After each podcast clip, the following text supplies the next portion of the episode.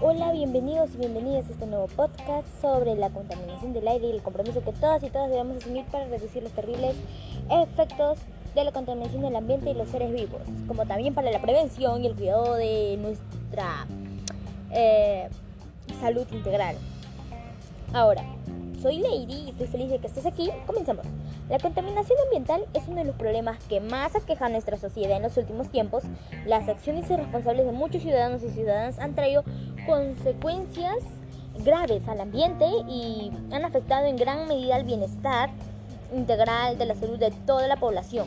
Ahora, pero ¿cuáles son, los, ¿cuáles son las fuentes de la contaminación? Existen fuentes naturales, móviles y fijas que contaminan el aire y también estas consecuencias nos afectan a nuestra salud. Entonces, en las fuentes naturales tenemos a los gases que emiten los volcanes y los manantiales de aguas sulfurosas, mientras que en el origen, en el origen humano son las fuentes fijas que eh, provienen de las industrias y fogatas y las fuentes móviles que tienen su origen en los gases que emiten los camiones, aviones, autos y otros tipos de transportes no alternativos. ¿Y cuál es el efecto de la contaminación en los seres vivos y en el ambiente? En las fuentes fijas se encuentran los gases contaminantes que debilitan la capa de ozono. Y entre estos contaminantes se encuentran los clorofluorocarbonos que al llegar a la atmósfera se rompen y generan monóxido de cloro que al reaccionar con el ozono, la capa de ozono, no puede filtrar los rayos ultravioletas eh, eh, que ingresan a la Tierra.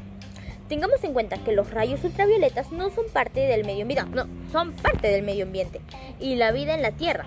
No obstante, su ingreso en exceso a la superficie terrestre pone en peligro la vida de los seres vivos y a la salud de las demás personas. Entonces, nosotros podemos, ¿qué podemos hacer ante esta grave situación? Ante esta situación y a la vulnerabilidad en la que seres vivos se encuentran debido a los altos índices de la contaminación, se deben tomar medidas, prevenciones para disminuir los altos niveles de contaminación y trabajar juntos por el desarrollo sostenible. Por ejemplo, como prevenciones para el cuidado integral de nuestra salud y del ambiente, en vez de hacer uso de autos o ómnibus, es preferible caminar o manejar bicicletas para trasladarse de un lugar a otro y haciendo esto se beneficia nuestra salud, se colabora con el cuidado del medio ambiente. En la agricultura se debe promover el uso de pesticidas y fertilizantes que sean amigables con el medio ambiente y así podemos ir enumerando más actividades ecológicas que cada uno de nosotros puede realizar desde el hogar, en el centro de estudios o labores.